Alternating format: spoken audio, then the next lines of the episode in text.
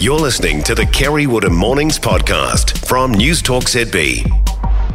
Apparently, we've been doing ops in our hospital theatres on the weekends now for more than 20 years. Who knew?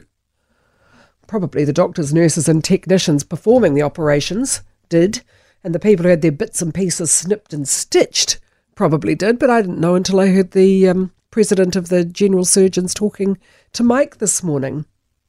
In times of surge, apparently, weekend theatres are cranked up in a bid to reduce the number of people on waiting lists. And it seems like a good idea, and it is, but it's jolly expensive because that's overtime being paid. But ultimately, when you look at the numbers of people who could be working but can't because they can't get a relatively simple operation, it makes monetary sense, and that's without taking into account the alleviation of human suffering. Operations might be quite simple in a surgical sense, but they can cause people a lifetime of suffering and absolutely limit their horizons and limit their lives and limit their ability to get any sort of enjoyment of life while they're waiting for what is a relatively simple operation. Of course, the real push point is the staff. Weekend theatres are only possible if staff can manage their workload. And our healthcare staff have had to deal with all the restrictions put around healthcare during the COVID pandemic, the toll of being sick themselves and having to cover for their friends and colleagues who then become sick in their turn, and round and round it goes, and the sheer grind of trying to do the best job they can while politicians and management, and yes, I accept the media, continue to get in the way. Chief Executive of Te Whatu Ora, Margie Apa, has issued a directive to hospitals that no person should be waiting more than a year for surgery by the end of 2023, which is a nice, neat target. We all understand a year, we all get that, we can all work towards that. But what is the cost of this in terms of the strain on staff and resources? The departing former Health Minister, Andrew Little, didn't put nurses on the priority list for migration when the borders finally creaked and inched open and was I think he told me, I think he came on and got a bit grumpy and said, Look, for heaven's sake, we know what we're doing. The nurses want to come. Well, they haven't arrived. You know, they may well be coming, but it's been an awfully long time that our existing nurses, technicians, and doctors have been carrying the load. And there's only so long a human body can go on. And, and surely people working with bodies should understand that better than anybody else.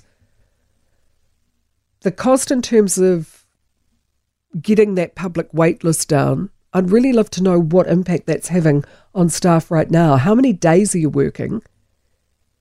What is needed to realistically get waiting lists under control?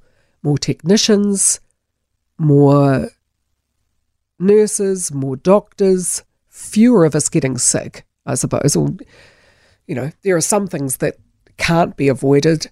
Many, many, many people in our health system are there with surgeries that could be avoided with changes in lifestyle before they even get to the hospital.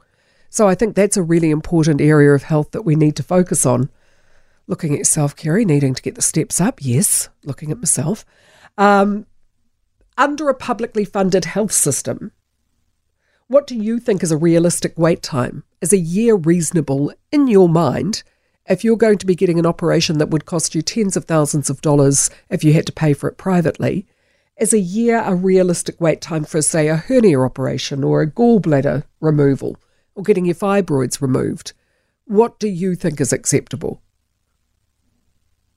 You know, I would, in an ideal world, I would love to see a health system where the focus was on not getting into hospital, just as much as we have a focus on our hospitals right now. I would absolutely love to see people given the resources, staff put into educating people about the best possible way to avoid getting many of the diseases and the health complications that see them end up in a hospital needing surgery. So, very much like to hear from you on this one. How much overtime do you want to do? How much time is it safe to do? How tapped out are you? And how long do you think is reasonable to wait for an operation that would cost tens of thousands in the private system? For more from Kerre Woodham Mornings, listen live to News Talk ZB from 9am weekdays or follow the podcast on iHeartRadio.